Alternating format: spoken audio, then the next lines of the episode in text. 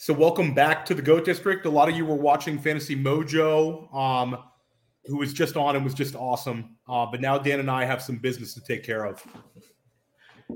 Yes, uh, looking forward to this draft a lot. We have uh, about 30 seconds before we take off here, and uh, we, we we get to play against some high quality competition. Uh, there's there's several people in this room.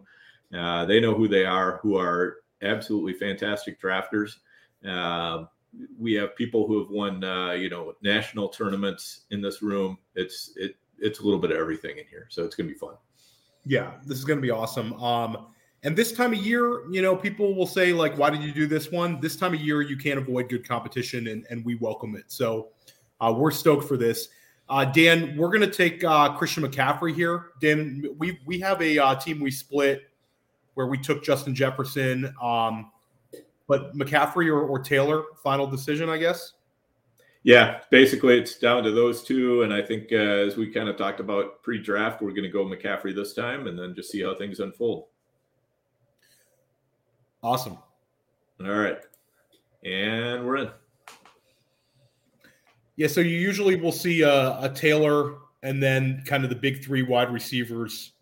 Um, that's kind of the way it's it's going to look. I would imagine in this draft. So Taylor goes, Jefferson. Yep.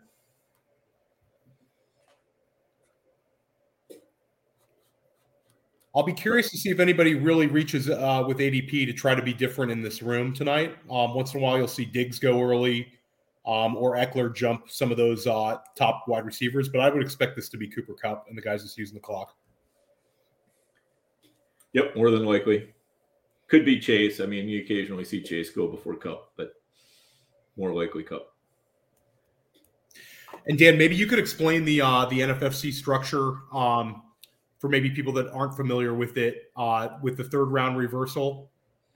Yeah, so basically, um, this this draft after the first two rounds, when you're looking at the board, it's going to be backwards from what you're normally looking at, because as as you wrap around and come through the second round backwards, uh, you know, just like any other draft, when you get to the third round, you're going to go back to team 12 again, and it will go teams 12 through 1 for the third round. Then for the fourth round, it be, will be 1 through 12. So exactly the opposite of normal from uh, rounds 3 onward.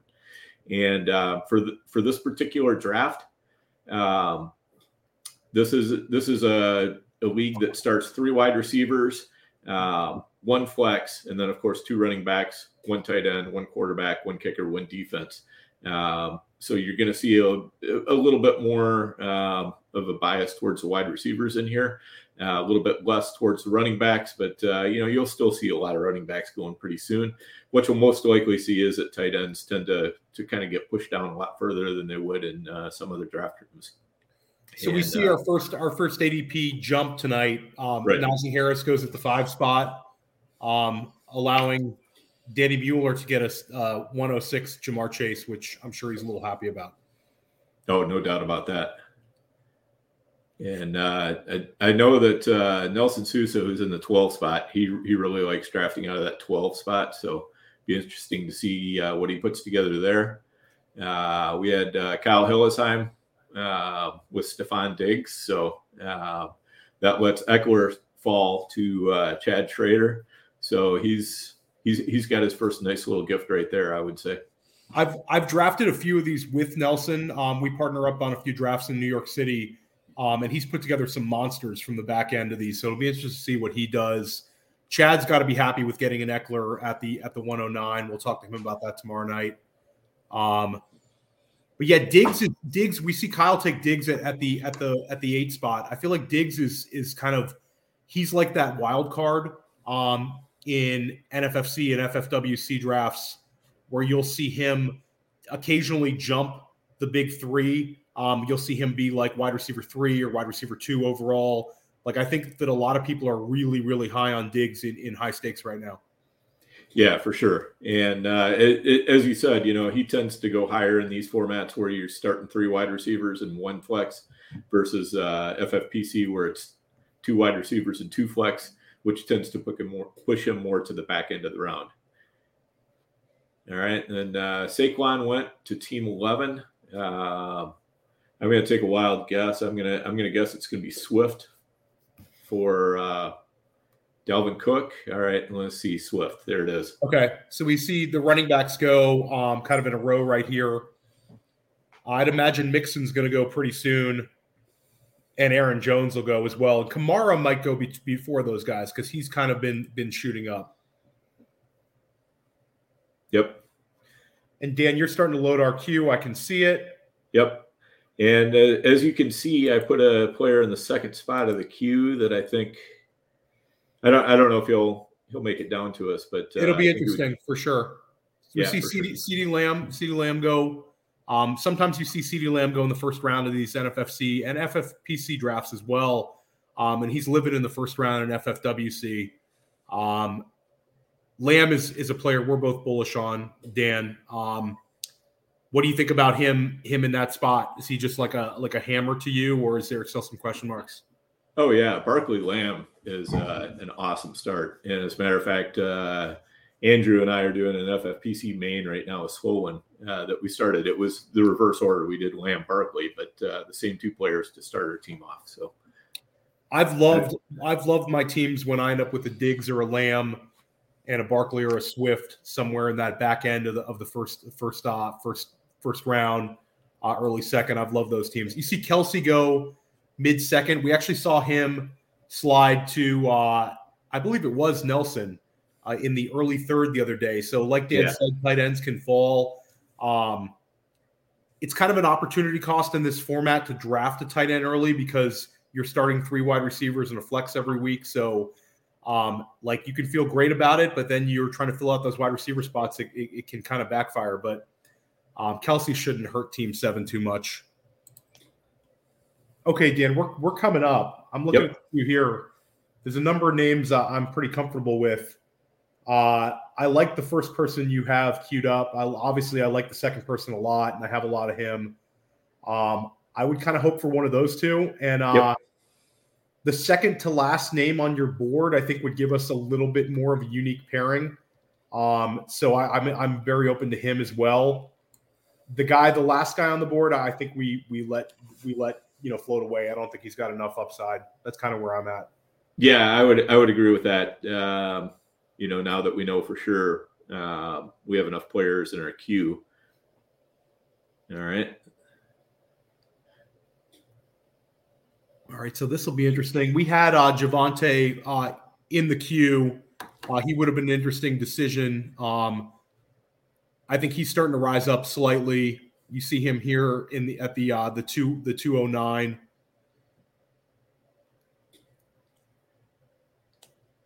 All right, okay, there so goes Pittman.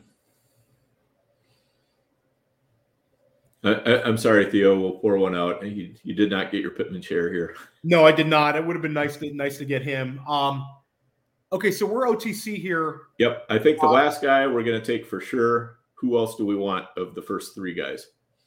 For me, it would be number four here. Yep, uh, and then it would be number two as my runner-up choice. You could talk me into the first guy on the list, um, but I just think that he's rising up I think we'll be happy we did it because um, I don't know if it's as common yet, um, but it's a guy I feel more comfortable than I did maybe two weeks ago. All right. So we're going to go with number two and number four on the list? Yeah. I'll let you make the decision. All right. Um, yeah, we'll we'll do it in this order. Okay, so we go running back, running back. Um, I like it. I think that it it it helps us cover up RB2 and it also gives us a, you know, he's one of the last running backs that we we are really excited about. Um, yep. So I think there's a couple of running backs that you'll see go, you know, the Nick Chubbs, uh, the you know the the James Connors, but I don't think they have quite the upside um, receiving wise that Travis Etienne uh, does. So I'm, I'm good with that. I'm I'm happy we went there.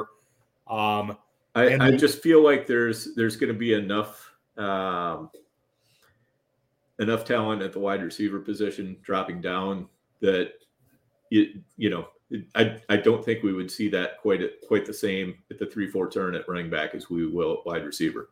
We'll see if that is uh, correct or not. Yeah, and the last time we split um, an OC was one of the earlier ones, but we ended up with a not quite a zero RB team, but it was a very much we push down um, running back.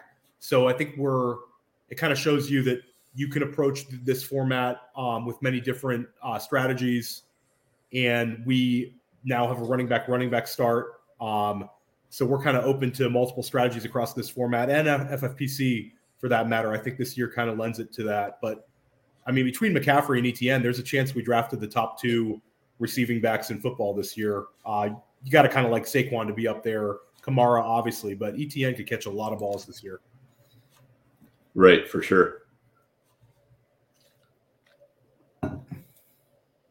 Yeah, and he looked he looked just real smooth in uh, the preseason game against um, against uh, Cleveland as well. So like like the way he was running, uh, he's he's really good at uh, finding a couple extra yards on almost every run. Yeah, it's easy to think about if you try to like project next year's first round. You could see Travis Etienne being a first rounder next year. So I think we get a guy that's got some uh, unknown upside and he's ascending. Um, Danny Mueller, I bet you takes AJ Brown here.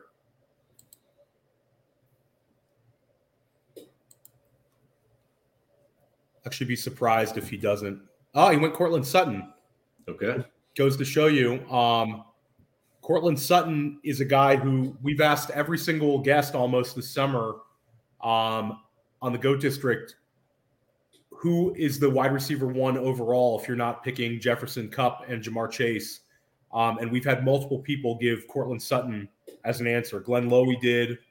Um, and I believe it was I believe it was uh, Chris Vaccaro um, who was the other one. So we're seeing a lot of very bullish people on on Sutton. Yep, and I like that we have five players in our queue right now, and uh, that will cover our oh, next two 100%. picks. I'm so. going through just to make sure we're not missing anybody, but I really, really like um, the players you have queued up, and I think they're kind of the correct names. I'll throw one more guy. I don't know if you're a little worried um, about him, but I threw him in there. Yeah, uh, um, I probably like him less than the the five we already had in. Uh, okay, but I could be talked into him. I mean, yeah, he's uh he's interesting to me because I think he's got some upside. Um, I mean, I it, I would put him more on a, a more even with uh, the the guy right in front of him in our queue. Yeah. So I can I can see the conversation there. Um, really, I'm adding, I'm adding, one more guy to the queue. That's yep. kind of a interesting, safer play. That's maybe not as exciting. So we see DJ Moore go. We had him in the queue. Yeah, team, he, team he was actually who I was hoping we could get for team three with a really nice, uh, a nice. There goes Mike Williams. So yeah. right now, I think based on the way the board's going, I, I really think uh, we're wide receiver, wide receiver here. We're committed into it. I would have liked, I would have liked to get one of those two guys. Um, right now we have four guys in the queue. Yep. Who would be your number one pick? Um, right now, my number one pick is going to be uh, the top guy in the queue. Yeah, you know, I'll defer to you. I don't I don't love him, but I think that he feel, fills a need here, and I think he's got big time touchdown upside. So that, yep. Why don't we run it? You can run it down to just a couple seconds, though, Dan, because it gives us a little more time to kind of think about this next pick. Okay. And then what do you want to do after that? Second, third, or fourth guy? Well, let's take the first guy so we don't time out. Okay. Um, I would kind of like to go with the second guy Okay. Because I think it opens us up to the best offense of the guys we have listed. And I think it also lends itself to a really quick start. Um, playing against these managers, you know, they're going to be hitting the waiver wire extremely well. So we need to draft really well. And I think that this guy, um, any way you cut it, I think he's got the most, the highest upside for like the first few weeks of the season. Um, and there's something to be said with that. Yeah, I, I, I think so. I don't think any of the other guys are quite as compelling. So let us take them. Number two. Okay, okay let's yep. take them. So we took Hollywood Brown and we took Allen Robinson. Um, Allen Robinson was your favorite guy that we had in the queue, Dan. Maybe you want to talk a little bit about your expectations for him. Yeah, so with with Allen Robinson, I mean, you know, it's kind of you're going off the idea that um, this is going to be a high-powered offense. They're going to be passing a lot, using a lot of uh, um, 11 personnel. So there'll be three wide receivers on the field. So he, this guy's going to be on the field a lot. And uh, you know, Cooper Kupp burned a lot of uh, NFL teams last year. I mean, you know, the Rams just destroyed them with Kupp. and I think that uh, there's going to be a lot of defenses that that know that they're playing the Rams that are going to be looking at how do we stop Cooper Kupp and kind of forcing somebody else to beat him. Plus, there it, it uh, sounds like Stafford and Robinson have had great rapport. All the uh, beat writer reports have been very glowing about Allen Robinson.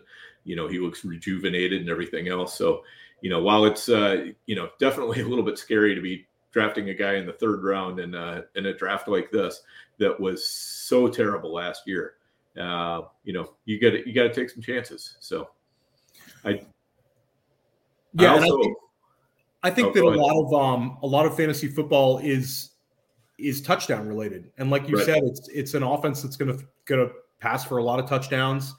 Um, and I think that Allen Robinson could have a huge bounce back year. That's a guy that McVay and Stafford both targeted to come to LA. Um, and you know, we'll kind of give him a mulligan for for last year. I mean, if you look at his stats for the previous two seasons, um, he's able to handle a ton of targets. This year, I think he could just he can he's got a lot of outs to fantasy value. Um, they could have a really consolidated uh, target tree, uh, especially with Van Jefferson banged up and kind of like, you know, the other names, Tutu Atwell and guys like that, don't really seem like anybody they're going to lean on. So I think they have to use Robinson. Um, and I think he's got a big ceiling in terms of touchdowns. Um, and, you know, people saying, you know, he looked bad last year. Yeah, I get it. Um, I get the the kind of the the bearish argument, but Robert Woods gained a ton of fantasy value when he became an LA Ram. Odell Beckham was, you know, people weren't even starting him in, in fantasy leagues. He was left for dead and then had a big bounce back. So I think McVay knows how to get a lot out of these guys. Um, and I think it's a fine pick. And then Hollywood Brown, I really like um, because there's no DeAndre Hopkins to start the year. Hollywood's missed a couple of practices, but I don't really worry about it. I don't think it's any kind of major injury. I think it's just just uh, maintenance. Um, he's got the connection with Kyler Murray. I think he could have a, a, a big time season. And like I said, the fast start um, is something we like because I hopefully we're going to add guys that can – kind of grow in their roles as the, the season moves along in the next few rounds. But I know we can lean on Hollywood Brown getting a potentially a 25% target share in the Arizona offense to start the year. Yeah, absolutely. Um, I'm just loading a few players into the queue here. I love the queue now, Dan, but I have a feeling that it's just going to be sad to watch this queue disappear. As, as oh yeah, yeah, yeah, for sure. I expect most thing. of these guys to disappear, but uh, there there there will be a few. Uh, there there's going to be one or two of them left. I'm pretty sure. Oh, for sure. And the third round reversal is interesting. Um, there also is a is a Kentucky Derby style in the NFFC where maybe you want to explain that, uh, Dan. Yeah, so um, you you have some control over your what slot you get in the NFFC because basically what you can do is you can order the draft slots um, you know, from one to 12 in whatever order you want. And then uh, the, what the NFFC does when they randomize is they draw, and if you get if you get the number, not sure. You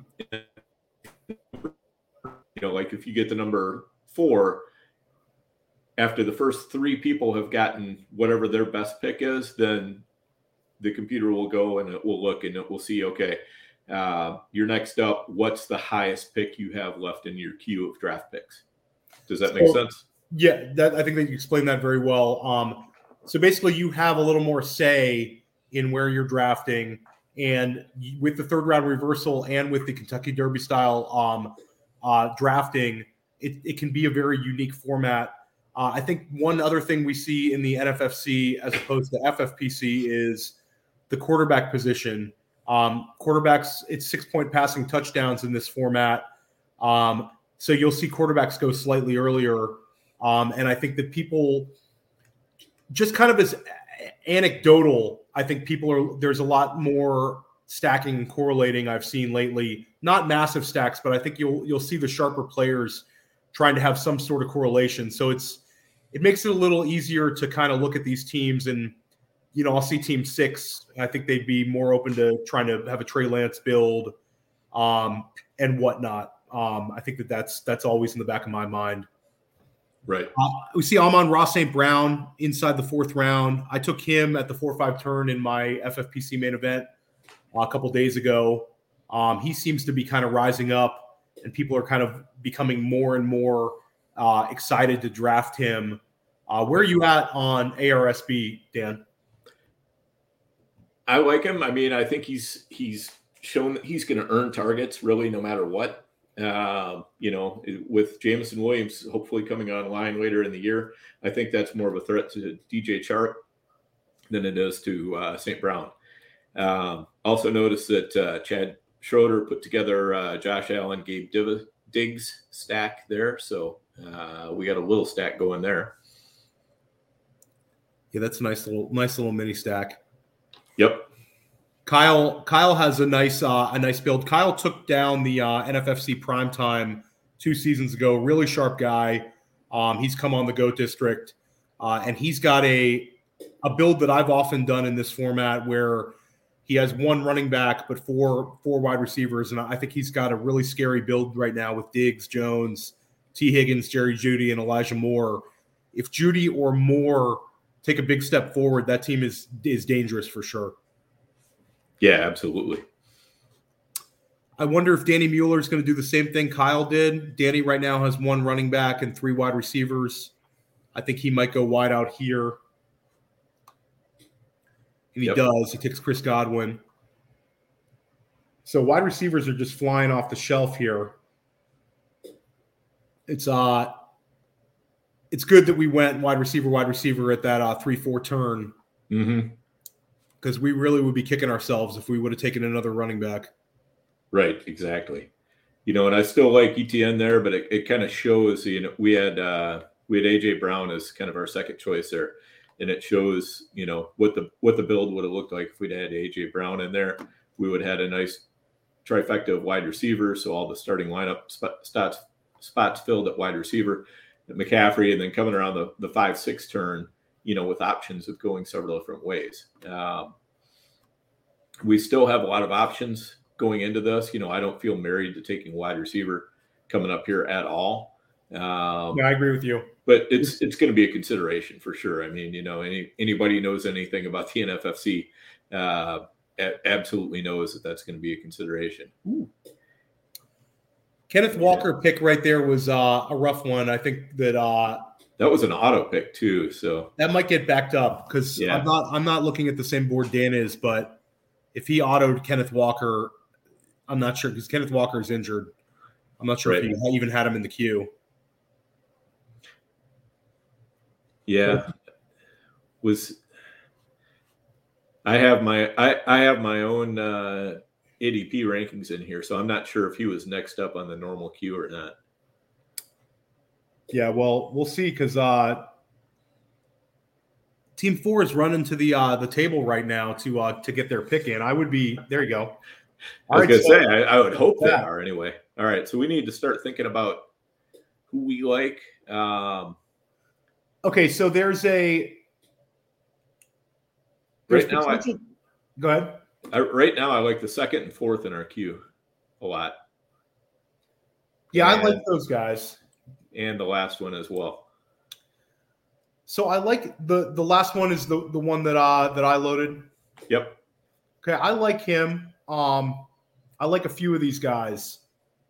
Do we want to pivot and potentially take a different position? I mean, we could. Um, you know, there's there's a couple players I think that you know that we both really like. Uh, the the player at the top of the queue, yeah. We we we do I will point out to you that this is our second time drafting in this and and the player that you have number 1 um is we drafted him Did we draft him last time or no? I don't think we yeah, okay. yeah, we might have. Yeah, so I think that for me, I would rather go with a, you know, Adam Thielen was just taken, so he's yep. he's out of consideration. We're looking at a couple of these higher upside potential wide receivers that are younger. Um, I'm going to kind of pound the table here for number five. All right. Um, I think that I'm, he. I'm going to kind of pound the table for number three. Okay. So, I think we can go with both of those. Do you have any? Cons- Let's take. Who do you want the most here? Five or three? Um, probably three. Okay. Let's take three. All right. Okay, so I will just say to you, I'm open to any of the guys in the queue. Two doesn't make much sense to me because I don't think we're going to be able right. to do what we want to do anymore. Um, that was kind of a bang bang play. Yep. So to me, it's does one give us a better chance of winning this league than four or five? And are we overlooking? I'm just going to throw him out there. It's very boring, but I threw one more guy into the to the queue. I don't want to take him. I, I hope you don't want to take him. Okay. Um, I think we should go with number four. Number but four. I would go with I would go with three or one. Um, they're all kind of even to me. It's more structural versus you know upside here. Yeah, um, I, I I'm with you on number number four. I'm taking him. Okay, let's take him. Okay, so we take Kadarius Toney and we take Brandon Aiyuk, two guys that um we feel can kind of beat their ADP. Uh, it was it was tough to to we can talk about him when he's drafted, so we don't get a little like no table talk type thing here. But yeah, I think we're going to be glad we went wide receiver, wide receiver, because now we have four wide receivers. A really good uh, flex play, you know, because he's one of those guys that uh, you know really the sky is a limit, but almost anything can happen happen with him too. He's he's shown to be a little bit injury prone, all that kind of stuff. So relying on him as one of my top three wide receivers makes me a little bit edgy, but uh, having him as my fourth wide receiver, I feel a lot more confident about that. I'm going to load a couple guys in the queue that I want us to take rounds and rounds from now, but I'm kind of having a forward look here. Okay, yeah, that works for me. So we got to make sure you you got to make sure you adjust the adjust the queue here while I'm attempting to be the the the quasi JD running the the show here. All right, I'll do that.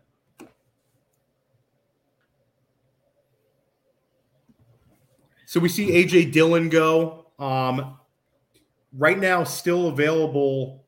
You've got a lot of running backs. You start to see them start to go like David Montgomery, um, and then you're going to see some of those guys that kind of nobody wants to draft they might be there when we pick again, um, Dan. Some of those times those guys really get pushed back. So Montgomery goes. Yep. And then now it gets a little bit choppy at running back, um, where it's kind of like a personal preference. And there's a couple of guys people like, but it might not be the next six guys. Yep. Yep. Totally agree. So Danny, I'm not sure which way Danny will go here because Danny has four wide receivers to go with Fournette. I think it's open for him. I think he might go tight end here.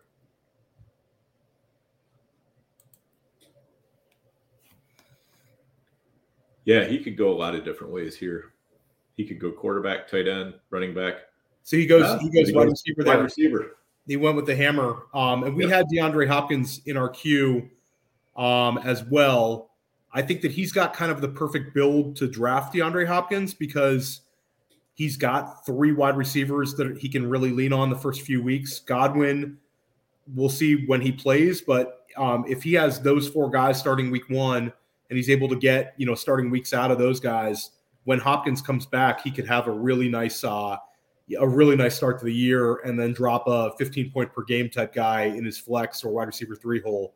Uh, so yeah. that's a really nice nice pick, and I think you need to have that sort of a build to take DeAndre Hopkins in this. Do you you kind of agree on that? Yeah, I definitely agree. Like normally, I don't like having Godwin and Hopkins on the same team just because I don't know what's going to happen the first few weeks of the season with Godwin. But when you already have those three wide receivers, then it makes it possible to do that. Now he's going to have to hit on a you know a, a good solid running back um, as well to pair up with Fournette, and uh, also you know potentially have somebody else, some other player that he drafts later than now as as his flex as well. So hopefully we can snipe him on on one of those guys so we can you know talk a little trash to him after the draft would be good. Um, right. Friendly trash. We love Danny. Um, yes, Danny. Chad, awesome. Chad goes with Hunter Renfrow. Um, we'll be interested to see what he thinks of, of that pick, whether that's a guy that he likes a lot or, or was a structure. Um, Renfrow has a floor. Um, we all saw his ceiling last year. He finished as a wide receiver one. Um, so he, he gets him towards the end of the sixth round. Uh, it just goes to show you kind of this format where Renfrow's in the sixth round, where if you're an FFPC drafter, you might get Renfrow in like the late seventh or eighth round um, consistently. So in the NFFC here, he goes in the sixth. And then we see Christian Kirk go. Um, so a lot of people are really filling up. Interested to see what Nelson does here. He's got back to back picks. He's got a very balanced team, a very dangerous build as always. Um, he could go wide receiver, running back. He could go with a QB here. I'll be interested to see what he does.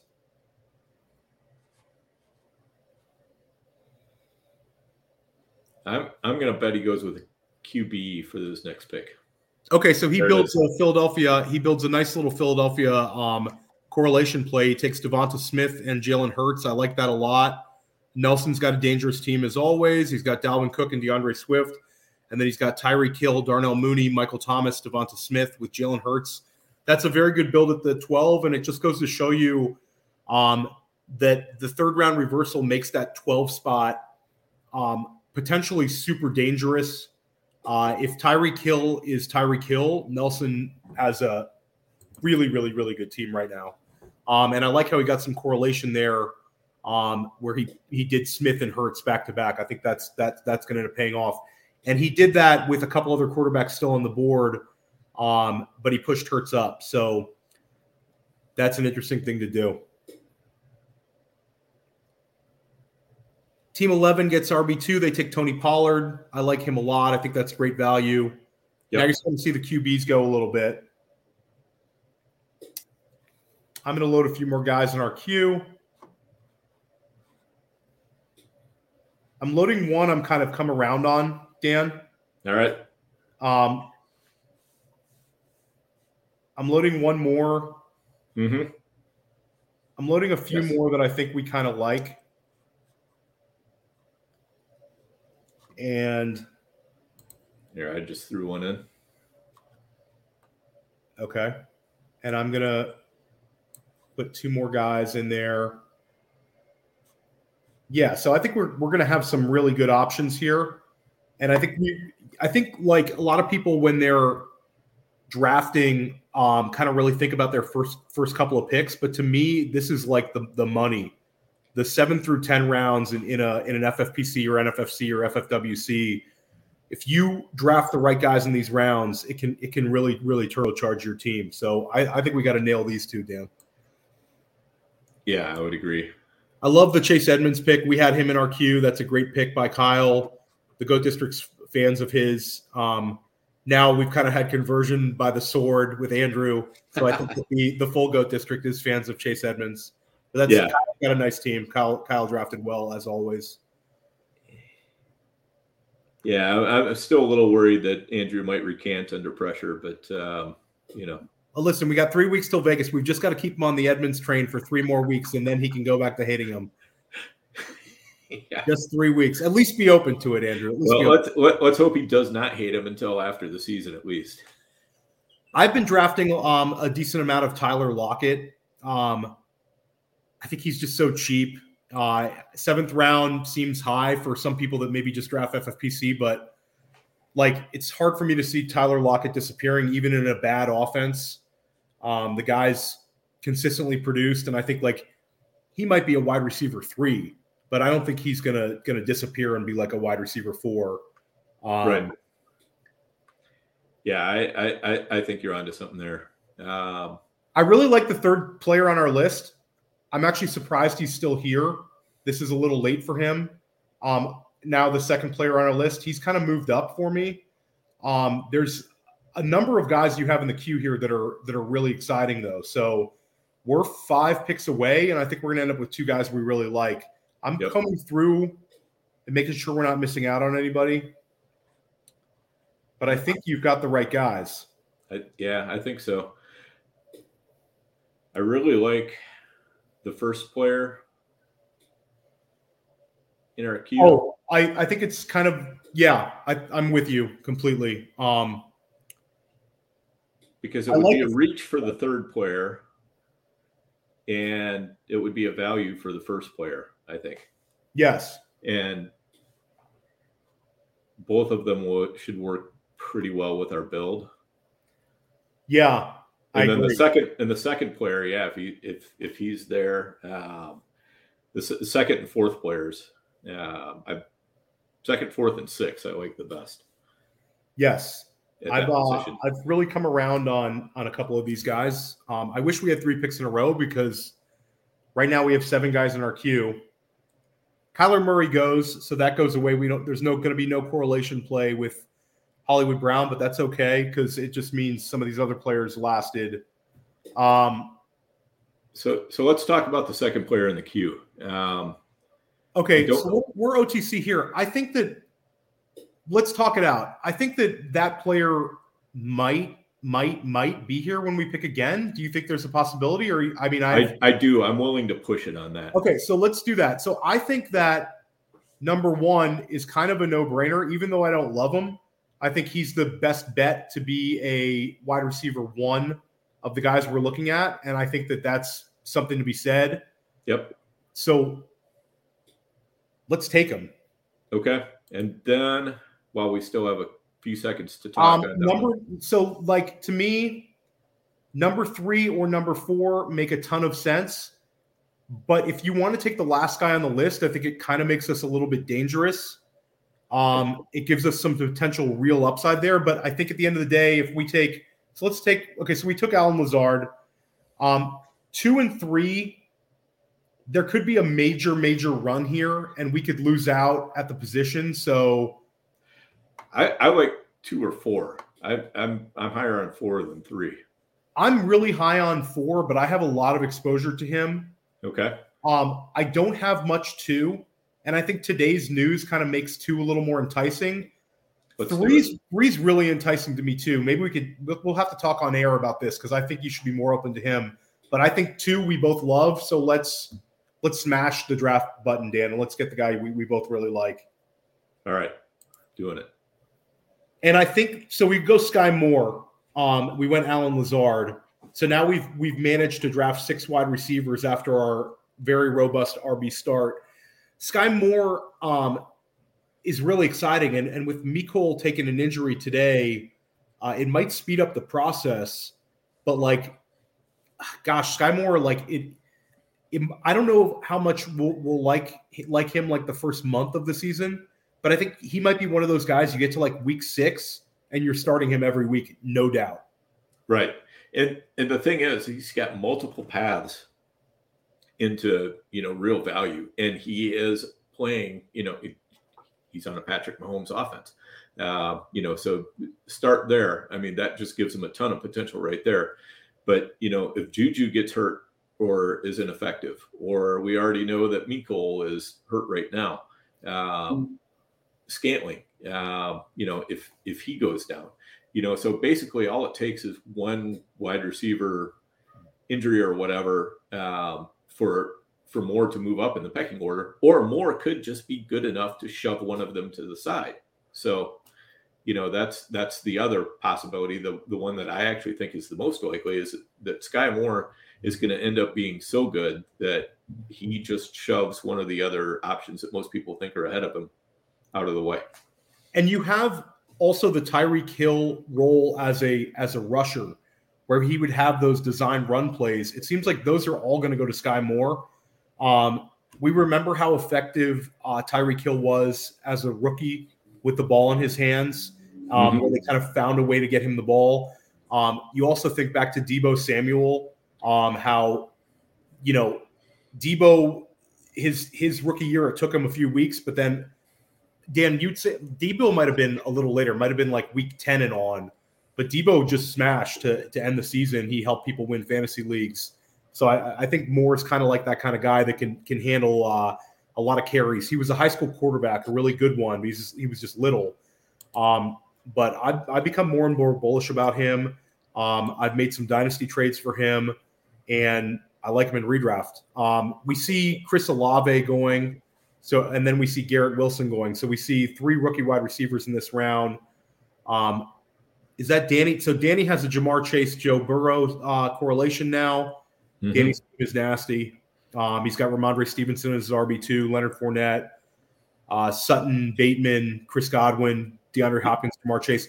Danny was the runner up in this competition last year um, overall uh, to to Billy Wazowski. So both guys are, are Goat District guests and two of the best drafters in America. Yeah, and Danny has taken down the uh, KFFC as well. So Danny's kind of a legend. Um, yeah. So so we have uh, we we have Danny, we have uh, Kyle Hillesheim, Chad Schroeder, and Nelson Sousa, who have all won major uh, national contests, sitting in this one draft. And I have a runner-up, so I'll, I'll, I'll pat myself on the back for a runner-up. There you go. Yeah. Um, I wish I won that one, but I'll take the runner-up. Uh, in retrospect, was hard at the time. Um, and I'll also say this: we had somebody make a comment to us, like people don't understand how sharp these drafts are. Like the Vegas drafts, the New York City drafts, the live drafts for NFFC are just some of the hardest drafts you're ever going to be in. Um, FFPC, FFWC also get these guys. You see a lot of crossover in the top players. I've never done the KFFC, but I know like Chad does it, um, Danny does it, um, Andrew Schellenberg does it. Like a lot of the guys we really respect do it. So like these live drafts, if you ever get a chance to do it, um, it's kind of like the World Series of Poker, um, but for fantasy football. It's just, it's unbelievable. It's fantastic competition, and you can win a ton of money. So uh, we love it. Dan and I are going to be out in Vegas. We've got a FFPC main event team we're drafting out there. We've got an FFPC varsity, and then Dan, Andrew, and I are doing a online NFFC Super, um, which is a twenty five hundred dollar league. Um, it's a closed league, but that should be awesome doing that team with Shelly. Yeah, yeah, for sure. That'll be a lot of fun. And uh, I, I, think you should put Wayne's uh, comment up on the uh, oh up on the YouTube. Shout out to Wayne Ellis. Danny took me down in the KFFC. My starting defense scored negative 29 points the last week. I'll never forget that one. Wayne, that is absolutely brutal. That is that is depressing. Um, that, is, that is beyond a bad beat. That is just that's... This makes me not want to play KFFC when I see they have huge negative scoring for points allowed. That is so. Uh, Wayne, I may, maybe you can answer in the in the the chat. Can you start no defense? Can you just have a defense that's like on a bye and just start them? Um, or is there some sort of rule? Because that's that's that's wild to me. You got negative twenty nine. That's like, ouch. Yeah. And then uh, Jessel Jones in the in the chat. FFWC is two flex. So you see how wide receiver heavy um, the NFFC is. FFWC is even more wide receiver heavy. Um, you might see 100 wide receivers drafted in a in a big high stakes uh, FFWC draft. Um, I'm splitting a team in their main event with Billy Muzio. That's coming up in the beginning of September, uh, and then I'm going to be doing a FFWC uh, 350 with Cody Carpentier on his his uh, podcast. Um, they have the Player Profiler Championship. I write for Player Profiler. It's a really awesome one. It's like their 350. Um, so yeah, there's a lot of competition in the streets and high stakes right now with those three formats. Um, Dan, I look at your queue here. I'm, I'm going to throw in a couple of players that are just super ugly. Yes, but if they're ugly enough to get to us, then Yes, I agree with you. And I think that based on the fact that we have two two running backs and we also have six wide receivers, I think we're wide open these next two picks. Yep, for sure. Like, if we would have gone with uh if we would have forced in any other position, you know, or if we'd gone with tight end or quarterback, we would have really felt like our hands were tied. So 9-10 turn here could be really good for us. We just need to survive 12 picks here, right? Yeah, yeah. Nothing That's wrong good. with that yeah, I I threw another player in that's um, yeah, that's a guy that I think will go um, not much after we're picking, so I think it's a guy we should consider. Right. Number four um, in our in our queue, I I like a lot. Number five, I like it too because it's kind of like a double uh, a potential for something interesting. Yep. And then I like your other guys. Um, number two, is just value. I think you, you you're right to have him in the queue. We better queue up a couple other guys though, because we're getting sniped here. Oh yeah, yeah. We'll. Uh...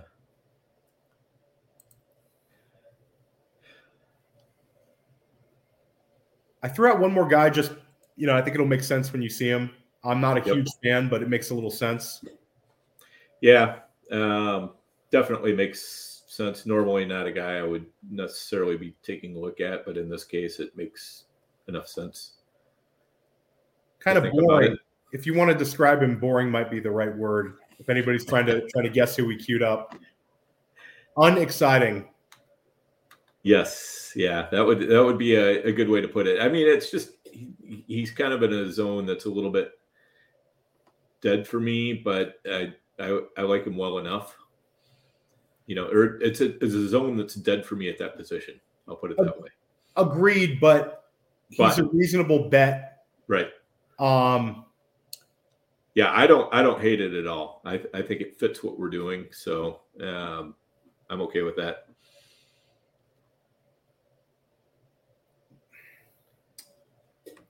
Sorry if I'm staring off to the side, everyone. I have a an iPad set up with our queue and uh, the draft board is on my computer, so it's you're getting sideways, sideways face a lot on this this live stream. yep, and I'm kind of looking down a little bit more than what I normally do because my queue is down instead of uh, in front of me. So okay, and and anybody watching the draft, uh, Danny Mueller just took Isaiah Pacheco in the ninth round.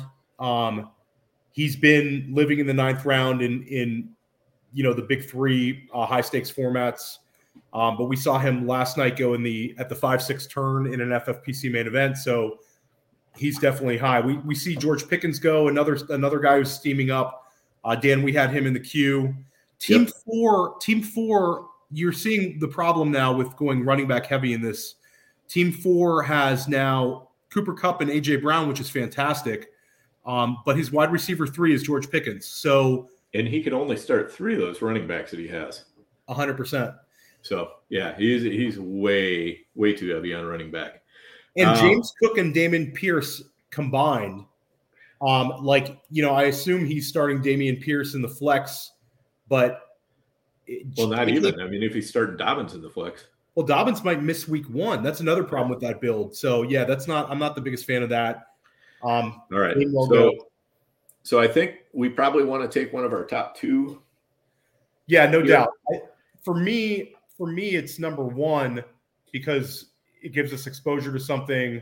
Mm-hmm. Um, I know you might like number two better. I'm not sure. We haven't discussed that, but I think they're close enough in a tier that taking number one makes the most sense. Yep. Um, and I will say to you, number three is interesting because of something else we've done.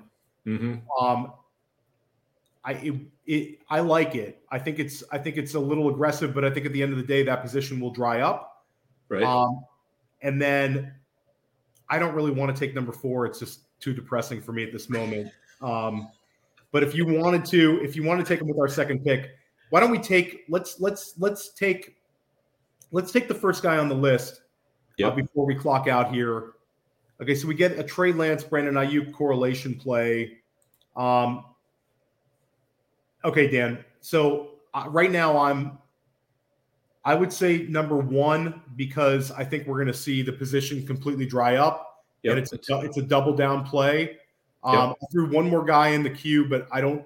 I know he's going to get drafted, and I, and I, think right now we'd have him behind number one as my wide receiver two, just to show you kind of where I think that position's at. Um, and the yep. I'm putting one more guy in the queue. I think we should get next go around. Okay. Um, if you want to go a different direction, let's go a different direction. But I think that yeah, I'm I'm on board with the number one player in our queue. I'm going to go ahead and hit the draft button, and then we'll talk about him. Okay, cool. Let's do it. Okay. okay. So we took we took Romeo Doubs, and we also have Allen Lazard. So we have what we think are the top two wide receivers in Green Bay. Um, I think it's kind of an exciting build because I think maybe they're getting. I th- real I think that that offense has maybe started to get devalued a little bit. Um, I think they're going to score points, and I think that you know, we're not in love with Allen Lazard, the talent, but I think the opportunity is there. And I think if he fails, it means Doubs really takes a step forward. Unless we can foresee a scenario where one of like the maybe older, dustier wide receivers, um, you know, does something we're not expecting, or the tight ends who yeah. both kind of have question marks do something big. One of the two guys we drafted is going to be a weekly starter. Yeah, I, I, I think so. Um, you know, I think we're kind of, you know, we're we're playing it a little bit cautious there uh, by taking both of those guys instead of putting our chips all in on one of them. But I don't mind that when you're talking about like our our fifth and seventh wide receiver either. Um, yeah. You know, because if we can, if if one of them really takes off and becomes one of our top three or four wide receivers, then you know that's that's certainly worth having. Yeah, and I think that the wide receiver spot in general um, starts to dry up a little bit. Um, like I think maybe a few weeks back you were getting better um, value, like Jalen Tolbert. You were able to get him in like the twelfth round, and now you're seeing him going inside the ninth round. Um, Jahan Dotson has moved up big time.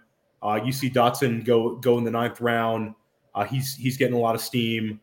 Um, obviously, George Pickens is one of the hottest names in all fantasy football right now. So we grab we grabbed a guy who you know, like you know, we talked about it with Fantasy Mojo tonight. Uh, Romeo Doubs is going to get, I mean, in, insane FAAB bids in some of these le- leagues. Um, so I'm fine taking him there. And we passed up we passed up a couple of um, running backs who were selected. We had Cordarrelle Patterson Antonio Gibson and Rachaad White. Uh, this is probably the lowest Antonio Gibson's gone in an in an OC um, since they started going. I would I would be interested if, if Tom and Greg, if, if either one of you guys is, are listening in on this, um, I'd be interested. I might, I might be able to tell you at least in the last few days. Snooze uh, throughout Zach Ertz. yes. Antonio Gibson has gone in the past as late as pick 114. So that's yeah, he's he's actually gone a little bit later in one draft. That's crazy. I mean, it's like pick, the pick, pick 114, and we're on what pick uh 120 right now. So yeah, he would he would have gone a couple players later, but still. What I really like um, Theo about our build right now is that we're sitting on you know a, basically the mother lode of wide receivers here, uh, which means that we can, you know, we really only have to go back to wide receiver when we see value. We're not gonna we're not gonna feel forced uh, to take wide receiver from here on out. Uh, but it certainly isn't going to stop us from taking wide receiver that we like. Yeah, it's I, I feel like um you can get by with seven.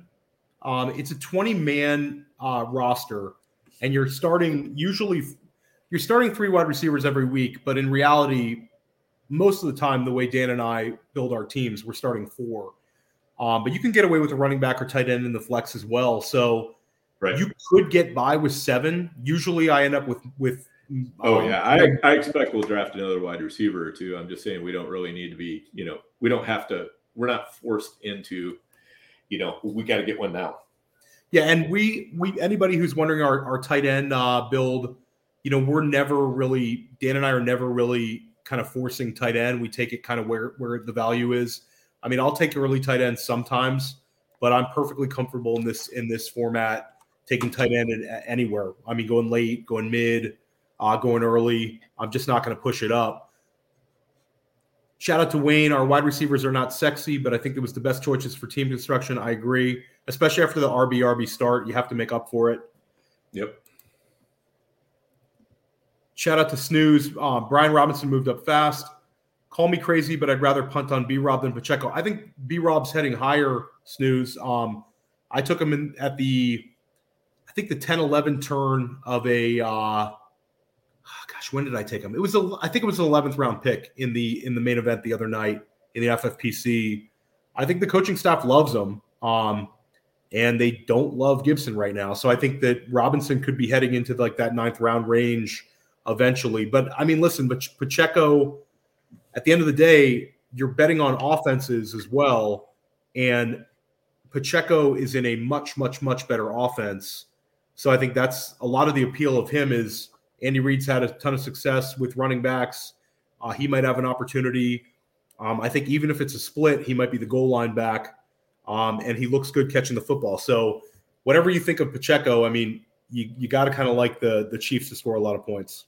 Yeah, for sure. Wayne Ellis, shout out again. I did the the Doubs Lance turn. That was excellent drafting. Thank you. We uh, appreciate that from a player like you, Wayne. Um, and yeah, it was good to get Trey Lance, Brandon Aiyuk. Um, Aiyuk seems like he's going to really benefit from Lance, who can throw a real deep ball, and he could have a real bounce back. So we're coming up on the clock here, Dan. We've got four guys in the queue. I kind of agree with. Let's see where we're at though, because we're five, we're four picks away. I'm going to throw one I'm more gonna, I'm guy I'm like move number two down. Oh yeah, oh yeah. Okay. So yeah, I like I like our top two. The number three guy is somebody I'm thinking not around this turn, but if he's there at the next turn. Are you off of four? Are you off of four? Who I just put in? Because I might have four ahead of two right now. Uh three now. Oh, excuse me, three. I'm at a Um, three ahead of two because I think that you're betting on the same thing. Um, maybe I- not quite the weekly floor, but I I, I think uh number one is gonna have more standalone value than number three here. okay, I'll defer to you on that one. Um, But really, I'm I'm fine since since Ertz went, we could take both of them if we really wanted to, or I put in I don't think we need to go in that direction yet. okay. Um, So I should we think we'll go be able. I think we'll be able to to cover up later. one one and three then? So one and three. Yeah, I think we go one and three. I think it's the right move for this build. Um, I will say, okay, so let's take one. Okay. Yeah, I'll I'll I'll hit him before our timer runs out. So I just think there's. I don't really, really want to do it, but I think that num- the guy who's number three right now might be gone, and it kind of makes sense, even though it's it's probably too safe of a, of a structural build. I th- I think we take number two, who I think kind of has big upside, and he's kind of similar to to Herbert in a sense.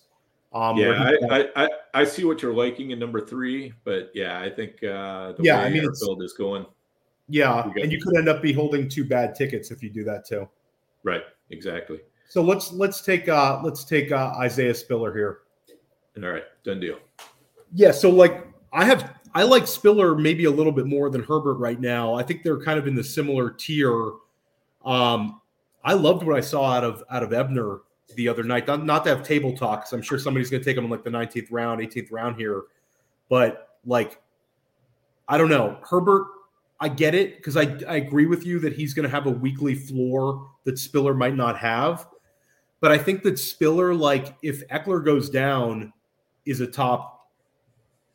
Well, but the thing is, you know, they're also talking about uh, what's his name from a couple of years ago. Um, the other, the other Chargers uh, running back. I know, I see that, I see that too. But at the end of the day, I don't, I don't think, I don't think those guys are like. I think it's it's kind of like complement your veterans type deal. Like I thought Right. Spiller looked pretty good. They used a fourth round pick on him. They've talked him up. Um, but yeah, I mean, we've seen what those other those other Chargers backs Yeah, can and- do. and- They're. Yeah, and and they don't really have that much pass catching upside, whereas Spiller does. So, I mean, you know, some of the high value touches would definitely go to him. Yeah. All right, so we got uh, Wan'Dale, who we're talking about, uh, would be a good pairing with Tony, but not necessarily for us because we already paired Lazard and Doubs. Um, so it doesn't really make sense to have another pairing of Tony and uh, and Wan'Dale, and especially with the way the running backs are starting to dry up. Yeah. Uh, we had Wan'Dale in, in the queue. Um, that's who we were kind of talking about. And Mhm. I've done that, the Wan'Dale um, Tony um, double down a few times, but it used to be a lot cheaper. You used to be able to take Tony in like the eighth round and then take Wandell in like the 18th round. and you'd have that great pairing. I have that in Dynasty as well, and in, and in Best Ball. Um, but now it's expensive. Um, and like I alluded to with Dan, like Tony misses some time or underperforms, and Wan'Dale underperforms. You might be holding two guys you don't want to start, but you're kind of holding on to them. It's it's I don't know.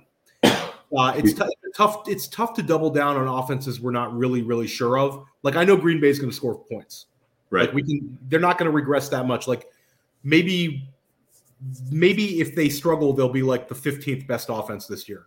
But they're not going to be like the Giants. The Giants, we think are going to take a big step forward. And I live on Long Island, and people are super bullish on the offensive line right now. And Barkley looks great, but there's a chance they're just not good.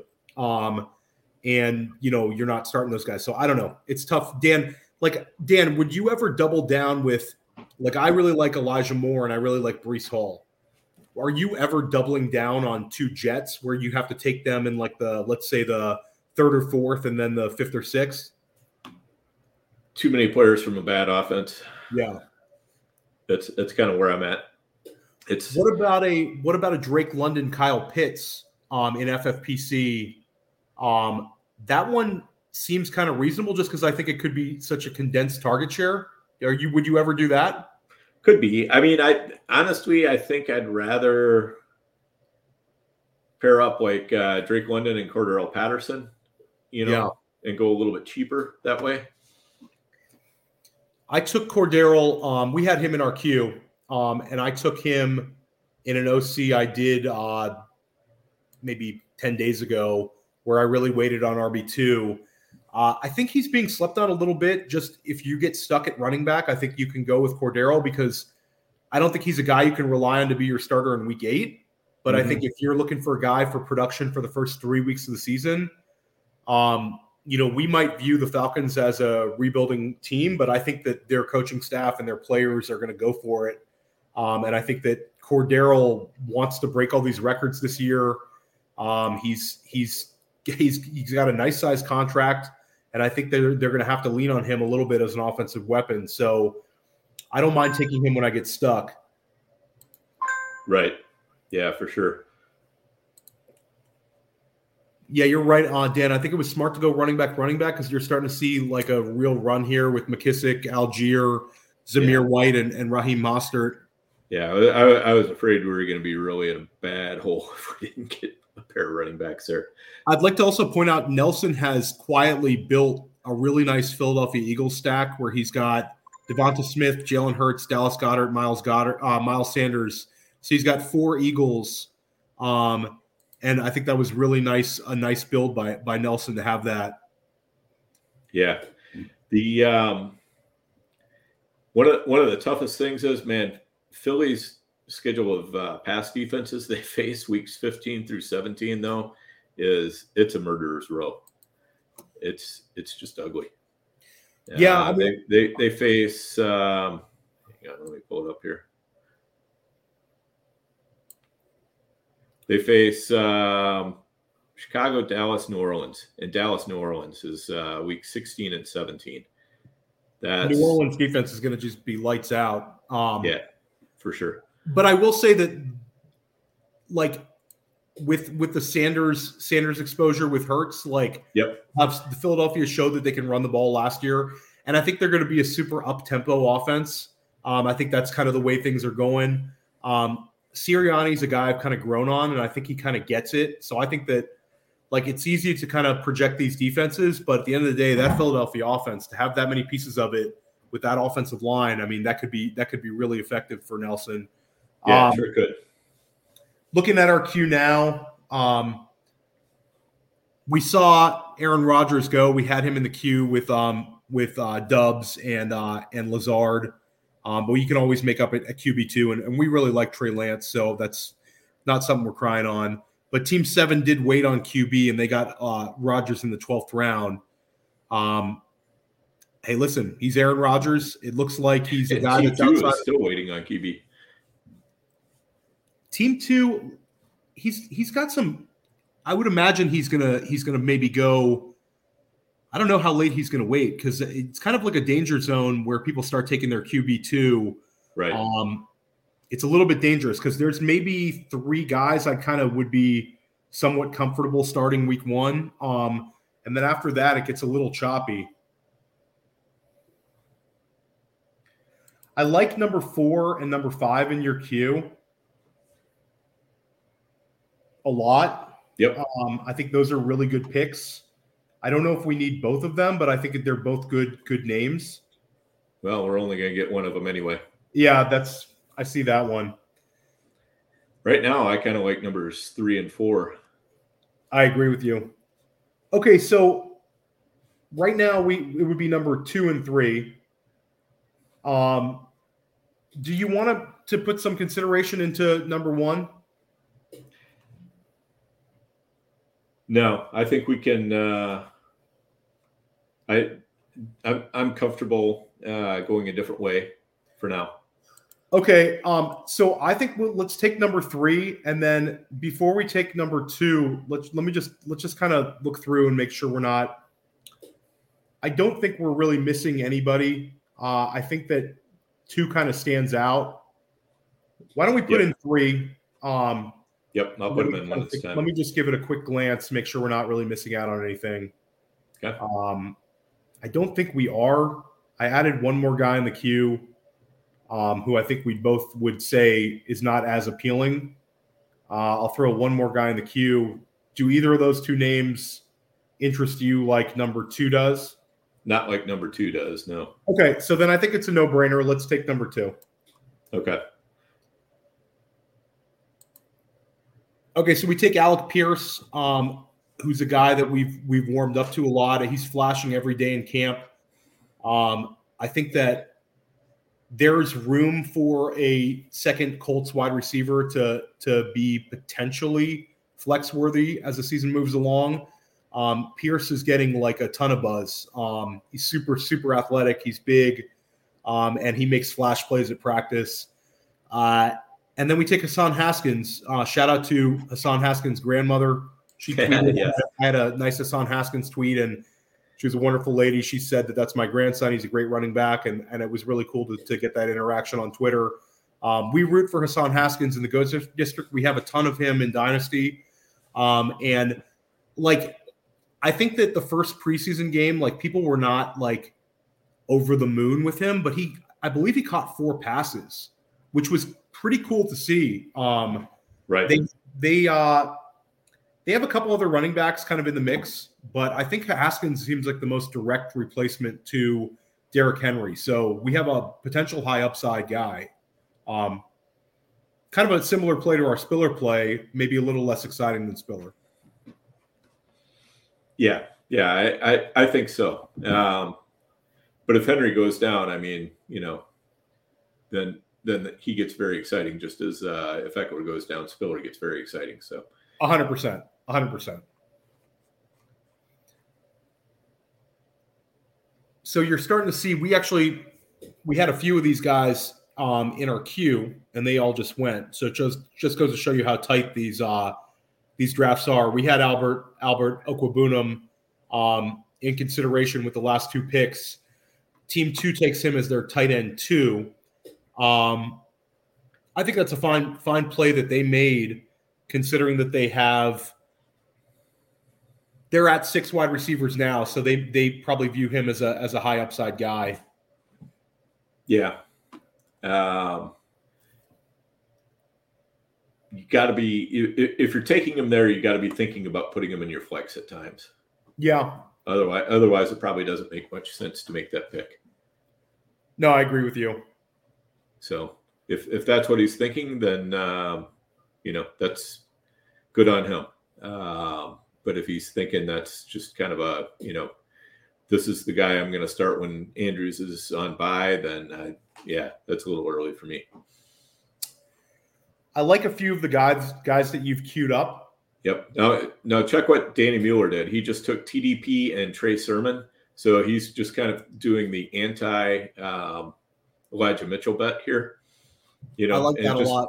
Yeah, just roster. I, I, I love that strategy of just rostering a couple of uh, late running backs on the same team. You know, where you're not quite sure who the backup might be. Um, you know, and you're just you, it's it's kind of a bet against the starter.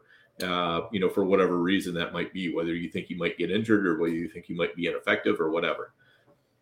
There are a few. There are a few um, FFPC people that are known players who are doing the same thing that Danny just did uh, with that double tap. Um, I think that there's also a chance that Jeff Wilson gets cut. Um, there's some rumors that he gets cut, so that that could be uh, a really sneaky play that uh, that Danny just did. Wayne Ellis, Danny's a great drafter. Yes, he is for sure. All right. Um, Bryce has, shout out to Bryce has Wayne. contacted the admin for help. Wayne is talking Julius Chestnut. Julius Chestnut's looked very good um, in the preseason. He would be kind of the the name that would make uh, any Hassan Haskins drafter a little nervous. Uh, he had a lot of juice. Sacred Heart running back, which is kind of a cool story.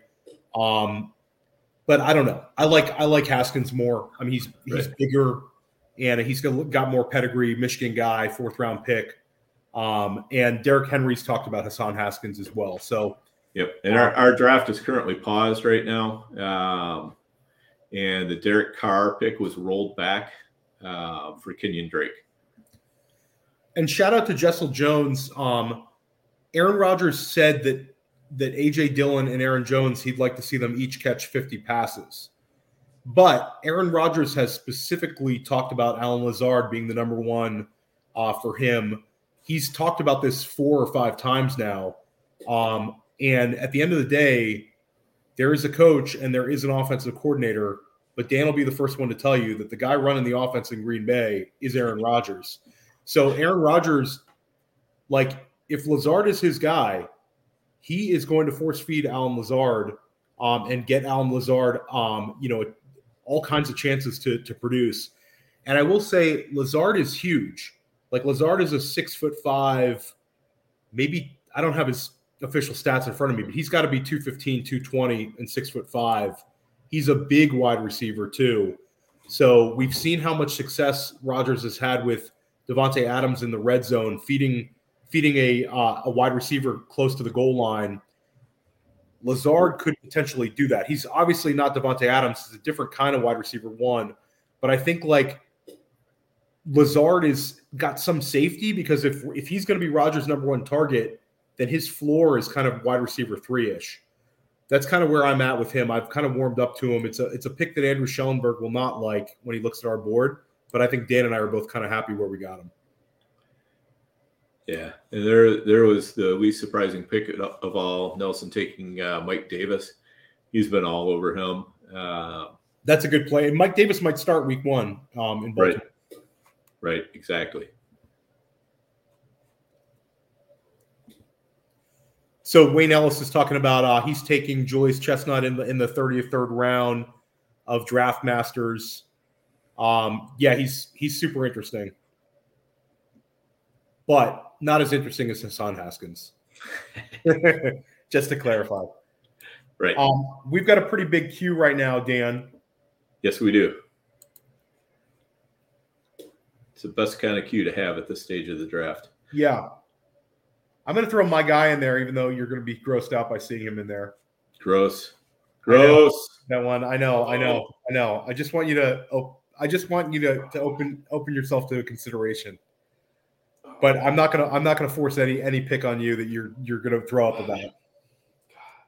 But I don't think he's quite vomit worthy this year. I think he he could return some value, but we'll see. Hopefully, we don't have to make that decision. Number three is super interesting. Um, and then I like number six a lot in our queue. Okay. I like him a lot. I think like he kind of makes sense for this build. But we'll see. We might just get sniped real quick with a bunch of picks in a row.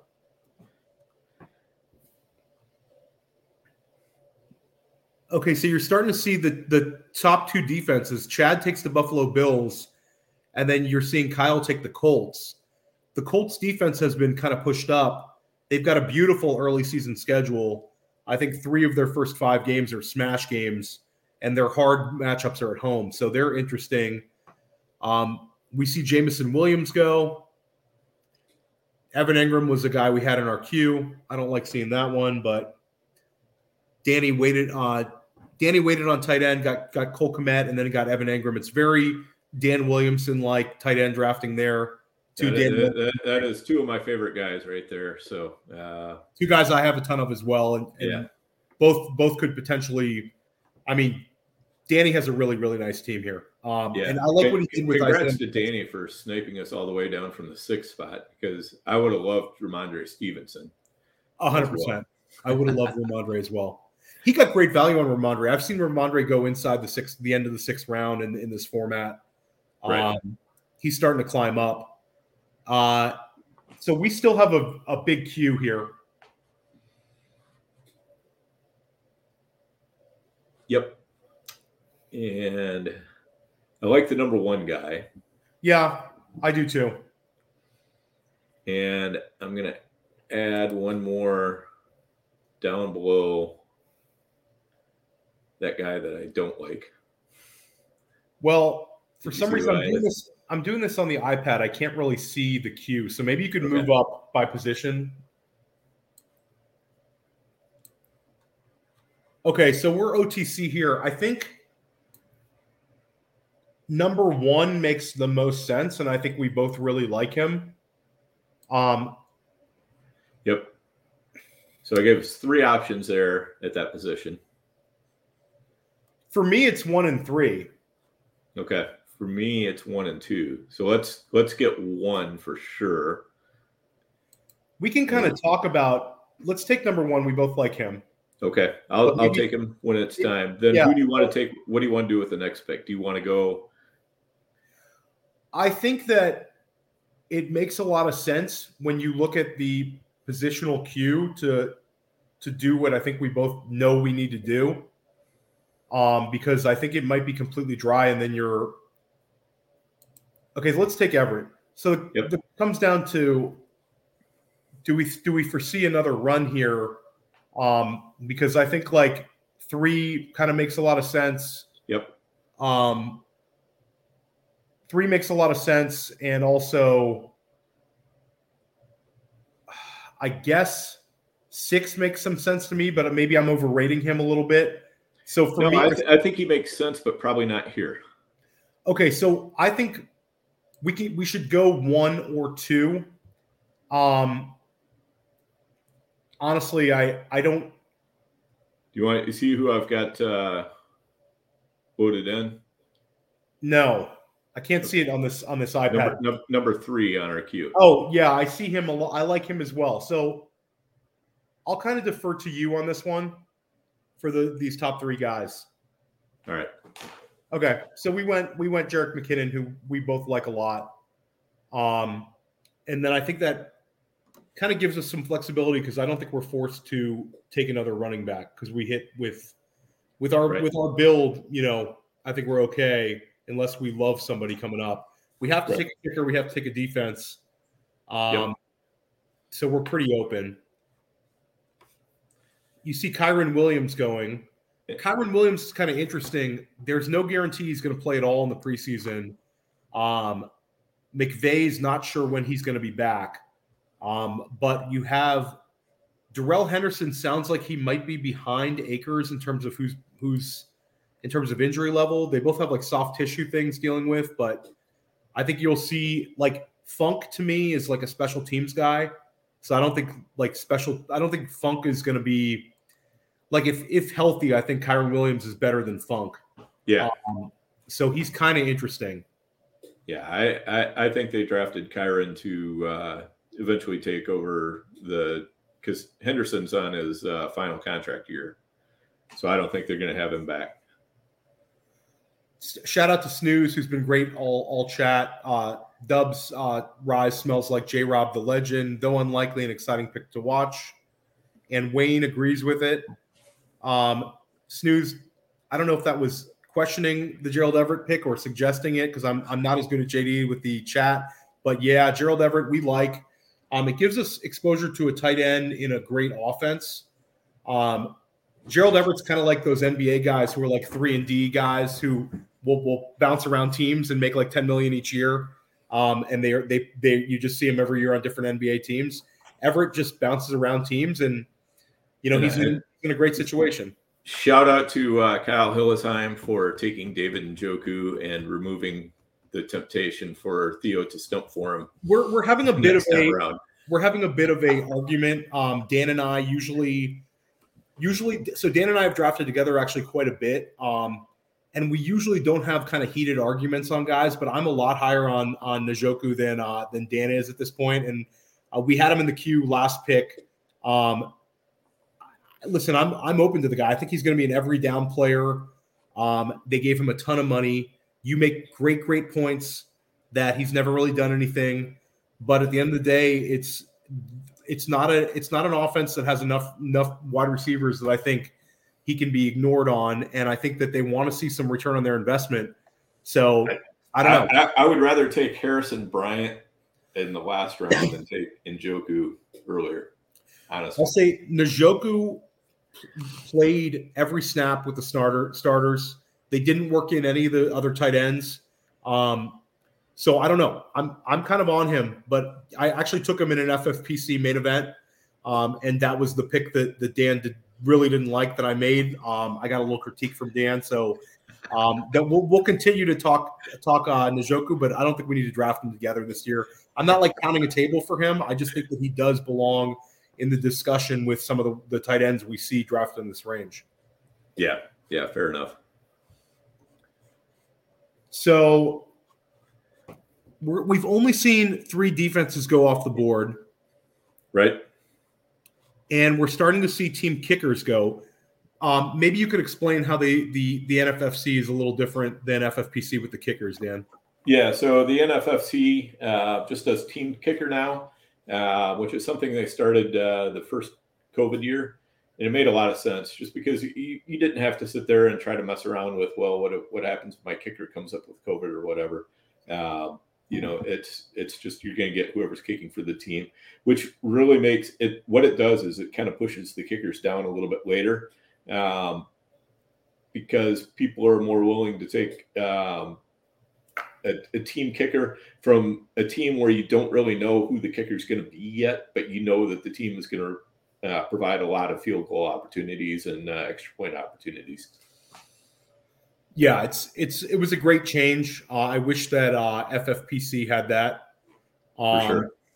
It's it was it's a it makes sense because it's one position we don't want to have to worry about in FAAB, um, and NFFC takes care of it. So shout out to the NFFC for that great rule change.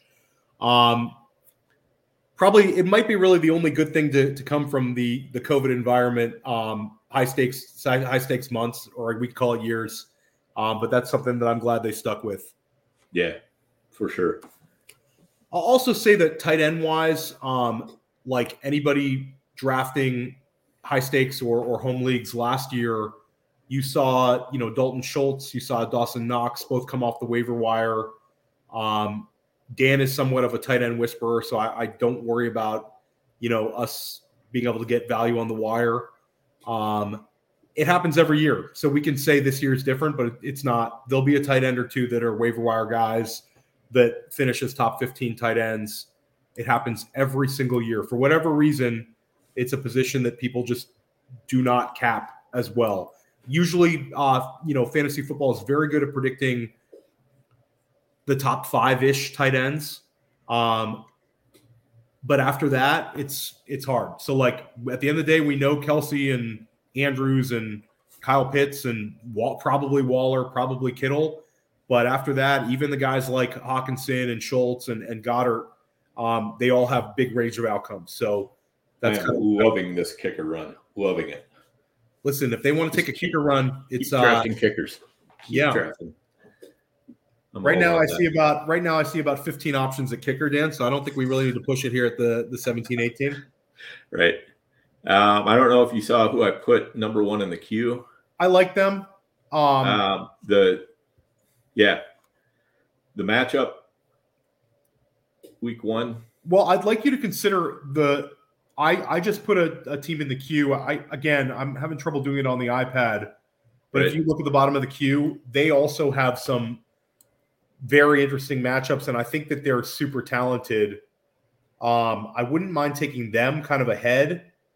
Uh, I think we Okay, could. which also- one? I've got we've got we've top three.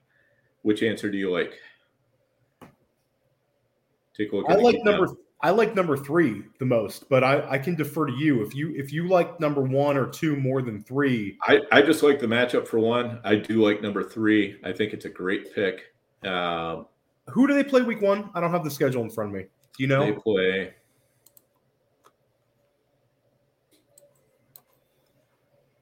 Again, when when when we're streaming this, I cannot have. They play. They play Atlanta, so that's a good matchup. Yeah, I think that's the that for me. That's like a set it and forget it type play for the year if we take them. All right, I'm taking. 'em. Okay. Um, now it comes down to here. Uh, All right, so I took I off. like, the, I like the second to last player on the on the queue. hmm Um, it kind of gives us a little bit of a double down of what we've done. Yep. Um, I don't think he makes it back. Okay. I think that uh, the, I'm, the I'm with you. three makes I'm sense too. The top three makes sense, but I think there's a chance one of those guys makes it back. All right. Um, and I like the guy, the last guy in our queue, probably more than you, and I think he can make it back too. Okay. All so, right. you want to So go with with that player? I know you Yeah. like him. Yeah, I, I like him. Let's do it. Okay, cool. So we took uh, Trestan Ebner. Um, so we took Khalil Herbert earlier. So we have a, a an anti David Montgomery uh, play here, um, if you want to call it that. But Ebner is really interesting because he just looks really good and he's uh, very successful at, at catching the ball. Um, this could be somewhat of an ugly committee in Chicago. Um, Dan, is that how you're reading the room for the for the Bears? Yeah, I, I, I think that's quite possible. Um, so yeah, I'm I, I, I'm in on Ebner. He's uh he and of course he is a Baylor Bear. So Yeah, absolutely. you know for that for that reason alone, all you need to do is just you know look back over here, and uh, you'll you'll you'll see my reason for enjoying Baylor Bears. Um, Yeah, the, um, you know, and and like you you see Abram Smith also in in camp in New Orleans, um, but so maybe Ebner, I think you know went kind of under the radar. There was always a couple of people that really really liked him that we played Dynasty against. Like Ebner's kind of always been on that radar, but it seems like the drum beats for him are are, are strong. Um, Chicago kind of lacks playmakers, so I think there's a chance you could see him kind of in a let's call it a Tarik Cohen type role. Um, a, a Tarik Cohen light type role would be the um, kind of a a bullish argument for him, where they have to use him as a pass catching back. I think Herbert can do do some of that as well. So I like both those guys, and I think it's a reasonable double down because again, we took Ebner in the 18th round, which is a a round where you could even cut a guy in the first waiver wire run um, and not really be annoyed about it.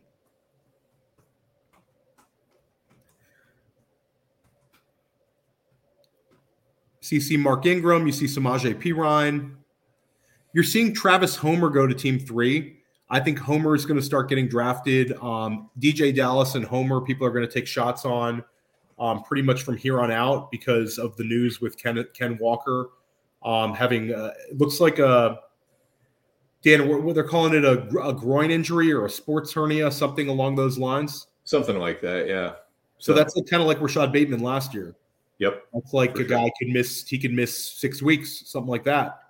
Yep. Um, Theo, take a look at the uh, private chat. I have a question in there that we need to figure out the answer to. Hold on. Let me see. I'm opening up on the phone because I, I I feel like if I open it, I'm just going to show Twitter our private chat. No, no. It's it's designed so you can't. Okay, let me see. Um, I kind of lean towards number one on that. Okay. Um, I do as well.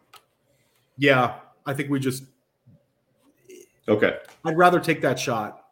All right. Yeah, I, I I'm the same. Um, I think the other position, uh, there's, yeah, there there's still going to be reasonable options if we need to do something on the waiver wire.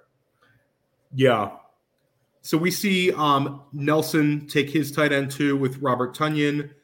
Um, Nelson has a again a very nice build. He took the Denver Broncos defense, which is a defense I've been drafting a lot.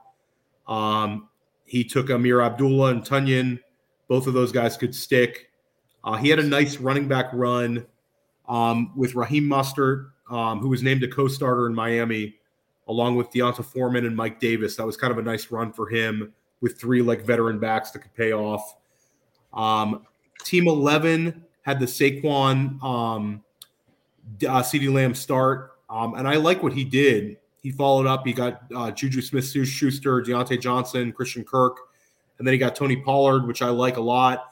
And then at the end of the day, he got two running backs that, you know, people are not really excited about, but getting Clyde Edwards Helaire in the eighth round and Josh Jacobs in the ninth. I mean, he, yeah, he kind beautiful. of beat up. Yeah. And then he got the Julio Jones I, uh, I was thinking hard about Josh Jacobs at the seven eight turn. So yeah, I mean that's that's great value. I mean he's really beat up. Um, and then we we like Danny Mueller's build a lot. We really liked Kyle a lot of what Kyle did.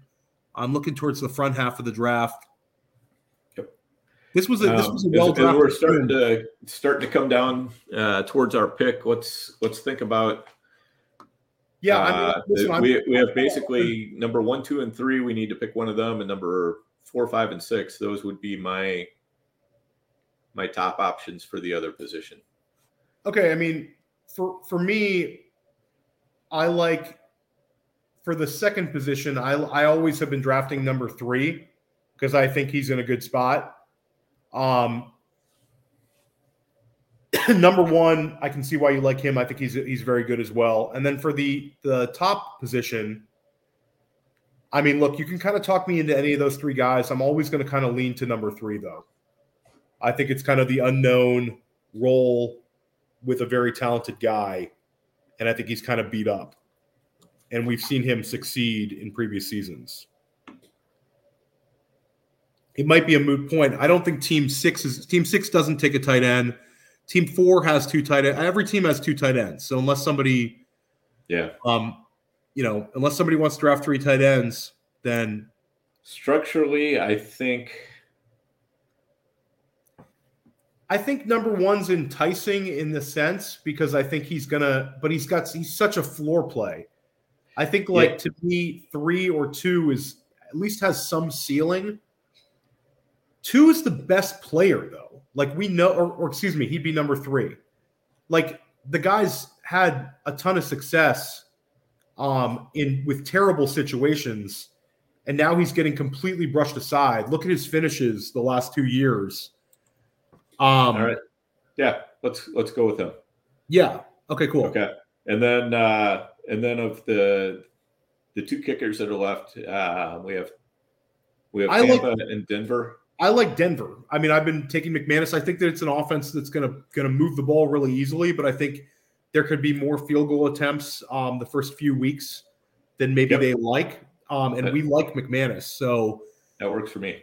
Okay, so we we wrapped it up here. Um, we went with a single QB build, um, which is, you know, at the end of the day, Dan, I'm looking at the QBs right now, and there's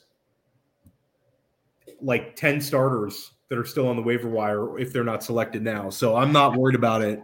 Right, exactly. I would I would rather have that lottery ticket at a different position, you know, whether you want to call it our running back or wide receiver. Uh, but that's where we put it. And we really de- de-emphasize tight end in this draft, which I think is okay because of what we you know we've talked about in previous um, podcasts.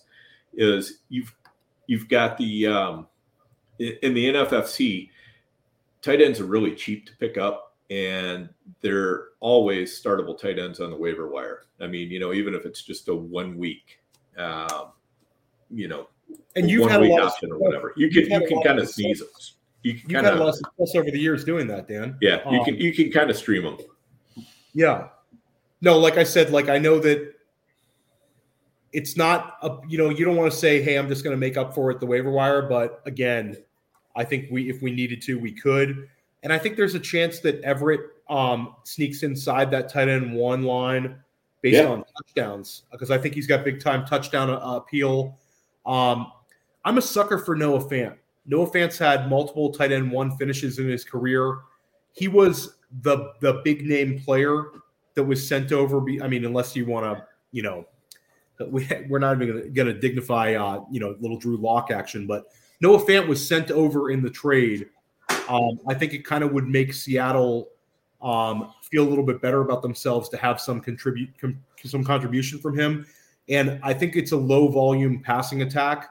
Um, and Lockett and Metcalf obviously are going to get theirs, but Fant doesn't really have a wide receiver three that he's having to deal with. So I think he could he can really beat his ADP.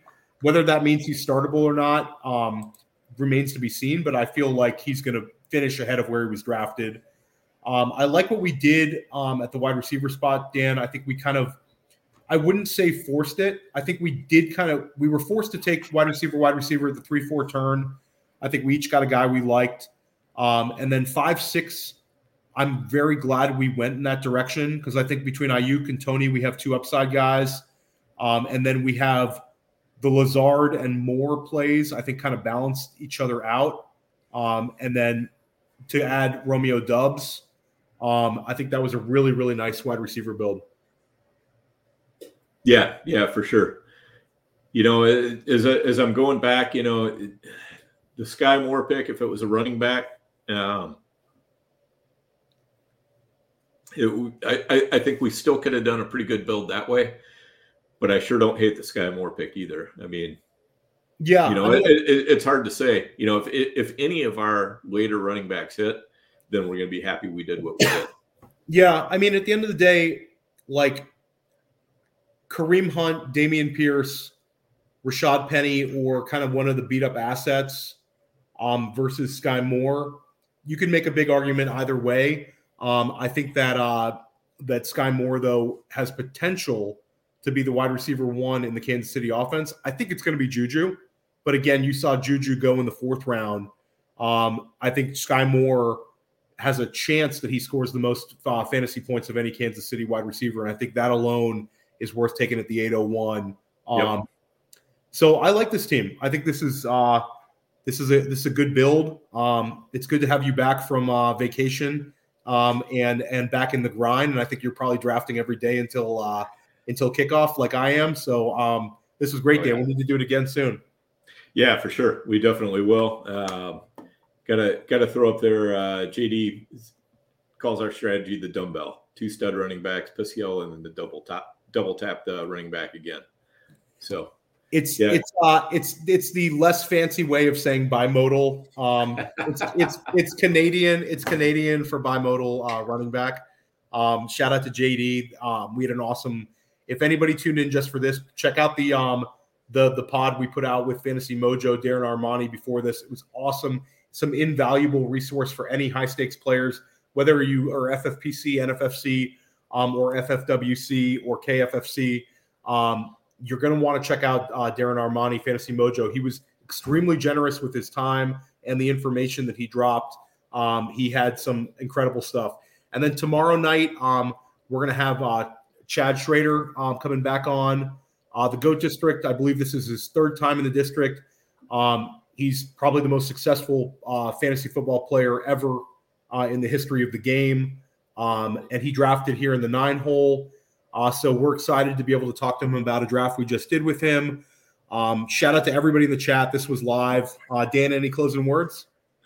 No, uh, definitely looking forward to that uh, that show tomorrow night. Um, Chad Schroeder, obviously, uh, the very best, top of the top. Uh, you know, you you can't think of anybody who's any better than him. Uh, you know, and there there's only a handful of people that I would even uh, think about putting on his level. So uh, be happy to have him on, and uh, I'll be happy to get his thoughts on this. And he's the all-time the all-time win, uh, winningest NFFC player of all time by a considerable margin. So that'd be awesome to have him on. So uh, I just want to thank everybody for tuning in. We did a double bill on the Goat District tonight. Um, check us out tomorrow. Uh, check us out next week. We're we're dropping some great pods all the way until draft season. Have a good night, everybody. Good night.